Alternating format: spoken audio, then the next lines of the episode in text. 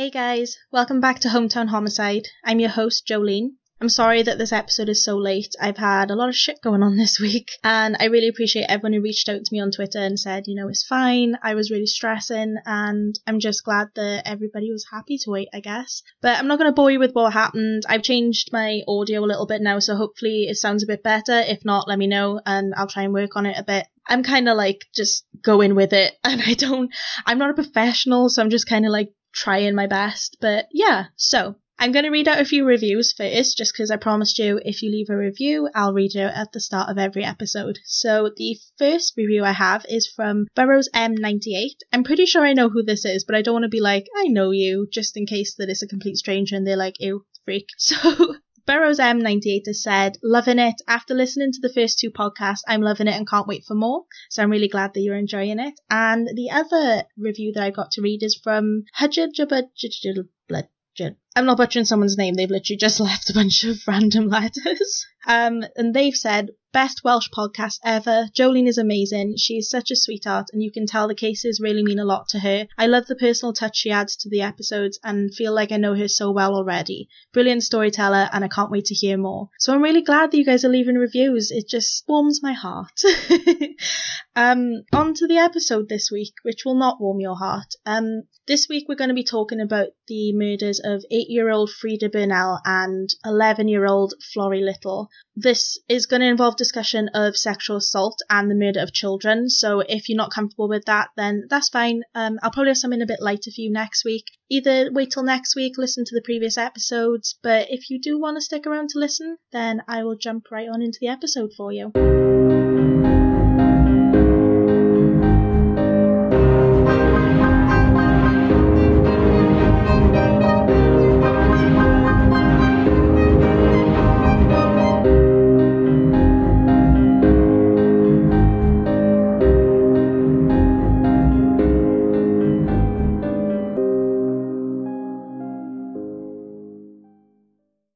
Saturday, the 5th of February 1921, started out like any other normal day in the Welsh mining town of Abertillery, Monmouthshire. Eight year old Freda Burnell was sent to Mortimer's corn store to fetch chicken feed for her father. Her father, Fred, had promised her a penny in return for running the errand. He last saw his daughter at around nine o'clock that morning as she left to go to the store. After an hour, Fred began to wonder where his daughter was. He began to search for her himself, and the first place he went to was obviously the last place she was supposed to go, which was the Mortimer's store, where he spoke to Harold Jones, who was the 15 year old store clerk. And Harold said he had last seen Freda at around five past nine that morning when he said that she had left the store to go back and check what her father wanted. From what I could see from the kind of account that Harold had given, it was the case of Freda wasn't sure which type of feed her father wanted when she got there because there was either more feeds than she was expecting to choose from or there was one missing from what I could tell. So she went back to check with her dad to make sure that she would be getting the right one. After searching and searching for his daughter, Fred Burnell called the police at 1 pm to report Freda missing. The police and the community came together to search for her, with the town crier appealing for information, and the police even went into the cinema to make an announcement about the missing girl, and I believe they put a picture of her up on the screen and gave her her description. The search was called off later that night, either due to the weather, as some sources say, or other sources say they just called it off for the night to go home, sleep, you know, rest, and then come back the next day ready to look more. At 7.30 the next morning, Collier Edward Thomas was on his way to work. He was passing through the lane behind Duke Street when he noticed what he thought was a bundle of rags on the floor. When he got closer to check, he found that it was in fact a sack containing the body of eight year old Freda Burnell. She was lying just 300 yards from her own home. She had been gagged with her elbows tied behind her back and her ankles bound together. She was strangled and had suffered from blunt force trauma to the head. She was also found to have been sexually assaulted. It was determined in the pathology report that Freda had slowly died over the course of around four hours, which would have been the time that her father was out desperately searching for her by himself. The whole town was wondering who had done this and why had they not found Freda before? Had she been hidden somewhere? Had she always been there and she had just been missed? Where was she when she was dying? How did no one hear her? How did nobody hear her scream? The police found that Harold Jones, the store clerk, was the last known person to see Freda, and he repeated to them the story that he had told her father. The Abertillery police force wasn't equipped to deal with the heinous murder of a child, let alone any murder at all. They, the child murder was just something they had never had to deal with before. So they called in help from Scotland Yard and they were sent Detective Chief Inspector Albert Holden and Detective Sergeant Albert Sodden. They had solved a murder the previous year in Abergavenny, so there was hope that they would be able to find out who had done this. Freda Burnell's funeral was held on the Thursday after the discovery of her body. Shops and roads were closed. There was a hundred thousand people in attendance who had all come to pay their respects. And DCI Holden was also at the funeral where he was approached by a person whose identity remains a mystery to this day, who tipped him off to a storage shed that belonged to Mortimer's store. After a search of the shed, the police uncovered an axe handle, which they believed to be the weapon that had caused the blunt force trauma to Freda's head. They also found a handkerchief which Fred Burnell identified to be that of his daughters. This led the police back to 15 year old Harold Jones. He had previously given evidence at the inquest of Freda's murder as the last person to have seen her alive. He was also, as some reports say, the only person, and other reports say one of the few people, with access to the shed.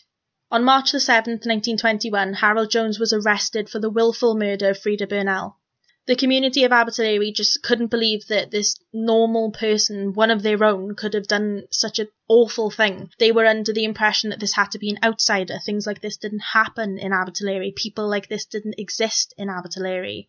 Harold Jones was born on the 11th of January 1906, the eldest of four children. His father was a local miner named Philip Jones, and I couldn't find his mother's name, but she was a housewife, and they were a liked family. They did live in poverty, but this wasn't unusual for the time, and Harold actually was very well presented despite their financial difficulties. He always had his hair slicked back, he always had nice clothes on, and people just thought they were a normal family.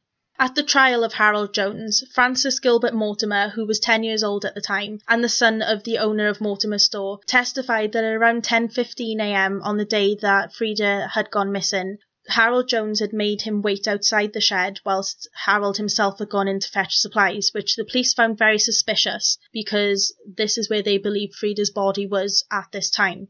Character references at Jones's trial portrayed him as a popular, well-liked boy, with his headmaster saying he was a good student, and many, many people from the community coming in to say that he was a lovely boy, he was a good friend, he was normal, quote unquote. Herbert Henry Mortimer, the owner of Mortimer's store where Jones worked, testified that he heard Jones in the shop below working when Freda was believed to have been killed.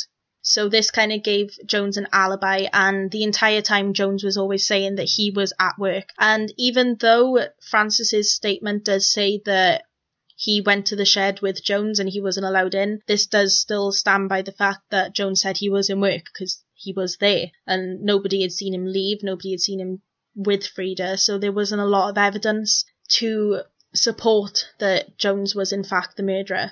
On the 23rd of June 1921, after 90 minutes of deliberation, the jury came back with a verdict of not guilty and Jones was set free. Abertillery welcomed Harold Jones back with celebrations. A lot of people in the documentary I watched called it a hero's welcome, where he was carried in on people's shoulders as a brass band played, and he was even given a golden watch by someone. Among those who celebrated his return was George Little, and he was congratulating Harold on, you know, being found not guilty because they all believed that he really truly wasn't.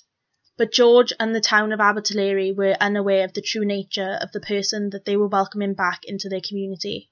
Just 17 days after Harold Jones had been acquitted for the murder of Freda Burnell, George Little's daughter, 11 year old Florence, who was also known as Florrie, was playing hopscotch with Harold's sister Flossie. The children lived six houses apart on Darren Street and they were out just on the street. I think they'd drawn a hopscotch on the floor with chalk and they were playing there. And Harold had actually been watching them for quite a while. And then he came out and invited Florrie inside for a glass of lemonade. In the week since his release, Florrie was said to have teased Harold, saying she knew he was the real killer of Freda. But no one can actually attest to whether she really believed this or if she was just taunting him. But she did follow him into the kitchen regardless, so one can only assume that she was either not afraid of him or she was just a little naive. Later that evening, Florrie's mother knocked on the back door of the Joneses' house looking for her daughter. Harold told Mrs. Little that Florrie had been there earlier that day, but she had since left, and he hadn't seen her since. At the time, he was wiping his hands, saying he had just gotten out of the bath. Police questioned him and were suspicious that he was once again the last person to see a missing girl alive.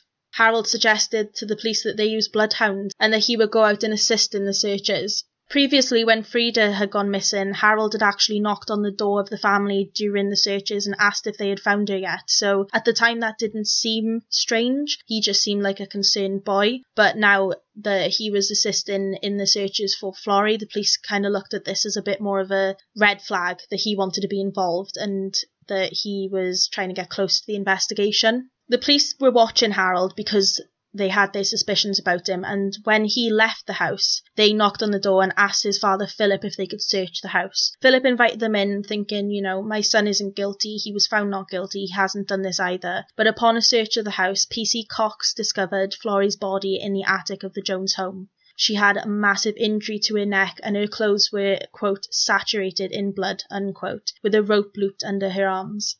Although she was partially dressed, there were no signs of sexual assault.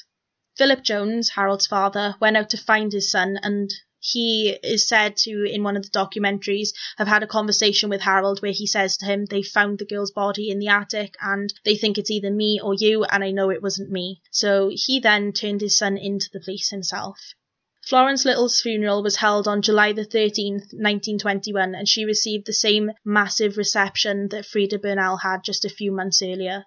But despite this suspicious behaviour that Harold was displaying to the police, the town of Abertillery rallied behind Harold Jones once again, under the impression that the police were just trying to stitch him up for this because they weren't able to get him for Freda's murder. They thought they were just out to prove a point because he had embarrassed them by being found not guilty and this led to 500 people protesting his innocence outside the police station in Abertillery. This prompted Superintendent Henry Lewis to address the angry mob, saying, quote, I have found the body of the child in the attic of Harold Jones, foully murdered, and I have arrested Harold Jones. I think this is all I can tell you, and it would help us if you would disperse and go to your homes. Unquote. Initially, Harold proclaimed his innocence as he had when he was arrested for Freda's murder, but one month later, with his 16th birthday looming, where he could be tried as an adult and sentenced to be hanged for his crimes, he confessed to both the murder of Freda Burnell and Florence Little. On Monday, the 1st of November 1921, Harold Jones pleaded guilty in Monmouth Court and was sentenced to life imprisonment due to his young age. Sources report that he had lured Freda into the shed under the guise of searching for a certain feed together. Once he had her inside, he had beaten and assaulted her and left Freda to die, returning in the night to put her body in the sack and dispose of it in the lane. As for Florrie, he had slit her throat before holding her over the kitchen sink to bleed out. He used the rope to drag her body to the attic and had cleaned up any blood left behind. It was noted that the police saw scuff marks on the attic door, which was how they knew to search up there, and there were patches on the wall and the floor where the house had been cleaned. And because the walls were quite grimy, these big clean patches were quite suspicious to the police. During his time in prison, Jones was a model prisoner, as he had been the model Valleys boy. But he wouldn't talk about his crimes with any medical professional. He didn't discuss it with a psychiatrist, and he just never addressed any of the issues and what led to him murdering these two girls at the age of 15.